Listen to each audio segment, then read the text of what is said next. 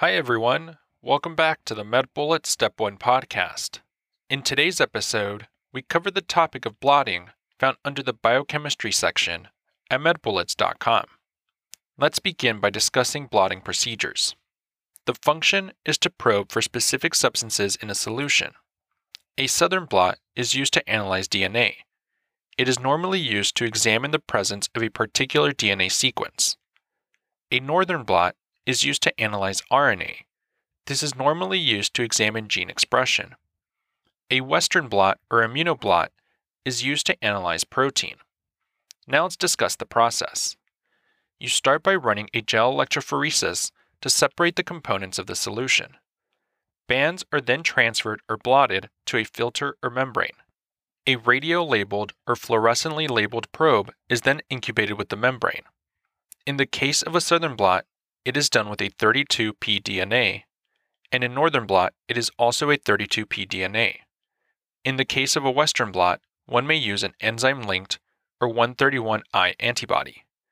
The specific probe will bind with high specificity to DNA or RNA segments or proteins of interest. The membrane is then visualized under conditions to illuminate the probe. Now let's discuss their clinical uses.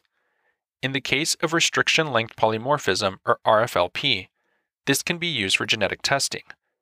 It is based on the principle that individuals have unique or heritable variations in RFLPs. A loss or gain of a restriction site changes the fragment lengths after digestion by an endonuclease and variation is provided in part by variable numbered tandem repeats, or VNTRs. A southern blot may be used to visualize the results. An example of this is testing for sickle cell anemia. The wild type gene contains a restriction site in the gene fragment. The sickle cell gene lacks this restriction site, so the diagnostic results following a southern blot would be as follows. For the wild type homozygote, they would have only medium and small fragments. The heterozygote would have large, medium, and small fragments, and the sickle cell homozygote would have only large fragments. Another clinical use of blotting is gene expression profiling. This will measure whether a particular region of DNA is being expressed, and northern blots are used to visualize the results. An example of this is testing for Fragile X syndrome, which demonstrates a decrease in expression of the FMR1 gene and is the result of a trinucleotide repeat disorder. Now that we've discussed the major points relating to blotting, let's walk through some questions to apply what we've learned and get a sense of how the topic might be tested. For the first question, consider the following clinical scenario. A forensic pathologist performs a test to determine whether a sample of blood was derived from a particular suspect. At the end of the test, she has a series of bands on a gel and compares the lane with the blood specimen with the lane from the suspect. She determines that these band patterns appear very different and concludes that the suspect was not responsible for this blood sample that was found at the scene. Which of the following statements best explains why this test can be used to distinguish between individuals? And the answer choices are Choice 1 Copy number variation in certain genes. Choice 2 Differential expression of restriction enzymes. Choice 3 Protein abundance variation. Choice 4 Restriction length polymorphism. Or choice 5 Trinucleotide repeat polymorphism.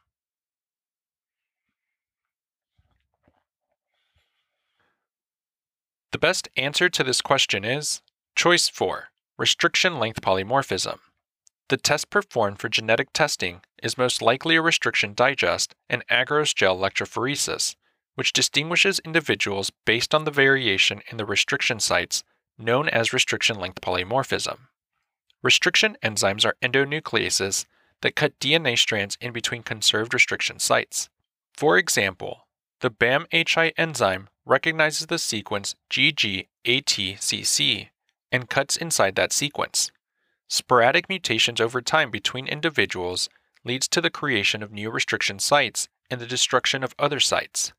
Therefore, after digesting DNA with restriction enzymes, individuals will vary in terms of the length of DNA between available restriction sites. The variation in DNA length between sites is known as restriction length polymorphism, and this property serves as the cornerstone of DNA identity testing. Let's also discuss why the other choices are incorrect. Choice 1 Copy number variation in certain genes describes how individuals may have varying numbers of different genes. For example, the alpha amylase gene increases in copy number with populations that consume high starch diets. Though these vary at the population level, there is not sufficient variation between individuals for this to be a definitive method of genetic testing. Choice 2 Differential expression of restriction enzymes is not relevant for the testing being described. In genetic testing, standardized and purified restriction enzymes primarily from bacteria are added to human genetic material in order to generate fragments of DNA. Therefore, the restriction enzymes being used for every individual are the same. Choice 3. Protein abundance variation may occur due to epigenetic modifications of the genome. For example, endurance athletes may express higher levels of oxidative enzymes compared with sedentary individuals. However, protein abundance depends too much on environmental factors for it to be useful in identity testing. Choice 5. Trinucleotide repeat polymorphism occurs in diseases such as Huntington disease. These repeats increase in number with every generation, such that each subsequent generation will develop disease earlier than the previous generation. These repeats have no value in identity testing. Finally, a bullet summary. Restriction length polymorphism describes how DNA from different individuals will have a unique pattern of bands when digested with restriction enzymes. For the second question, consider the following clinical scenario. An investigator is attempting to develop a blood test to diagnose sporadic Creutzfeldt Jakob disease. She has collected several tissue samples from adults who were diagnosed with CJD. After performing a comprehensive tissue analysis, she has identified two amino acid sequences on the affected proteins that are highly consistent across samples. She then creates antibodies that are highly specific to those amino acid sequences and is interested in using those antibodies to identify similar sequences in individuals suspected of having CJD. Which of the following tests would be most helpful in identifying these individuals? And the answer choices are Choice 1, Southern blot. Choice 2, Western blot. Choice 3, Northern blot. Choice 4, Southwestern blot. Or choice 5, Polymerase chain reaction.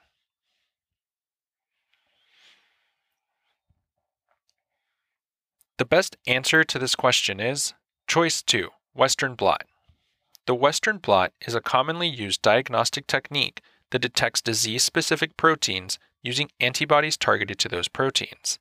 The investigator is attempting to diagnose a disease, such as CJD, based on the presence of a specific amino acid sequence on a specific protein. The ideal test in this case would be a Western blot. Western blots are diagnostic and investigative tools that can detect the presence of disease specific proteins. They are performed by first applying a tissue sample to a nitrocellulose membrane, then detecting the presence of specific proteins in that tissue sample using highly specific antibodies. This technique is used to diagnose HIV, some forms of Lyme disease, and hepatitis B. This investigator could use her newly developed antibodies to identify conserved amino acid sequences in individuals suspected of having CJD. Let's also discuss why the other choices are incorrect. Choice 1 Southern blots are used to detect specific DNA sequences. Choice 3 Northern blots are used to detect specific RNA sequences. Choice 4 Southwestern blots can be thought of as a combination of southern and western blots. They are used to detect the presence of DNA binding proteins using a nucleotide probe. Choice 5. Polymerase chain reaction is a common technique to amplify specific DNA fragments. It is not used to detect specific protein. Finally, a bullet summary. Western blots use specific antibodies to detect proteins. They are commonly used as diagnostic tests when the target is identifying presence or absence of particular proteins.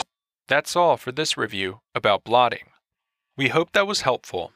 This is the MedBullets Step 1 podcast, a daily audio review session for MedBullets, the free learning and collaboration community for medical student education. As a reminder, you can follow along with these podcast episodes by reviewing the topics directly on medbullets.com. You can listen to these episodes on the MedBullets website or phone app while reading through the topic. If the MedBullets podcast has been valuable to you, we'd be thrilled if you considered leaving us a five star rating and writing us a review on Apple Podcasts. It will help us spread the word and increase our discoverability tremendously. Thanks for tuning in. We'll see you all tomorrow, right here on the Med MedBullet Step 1 podcast.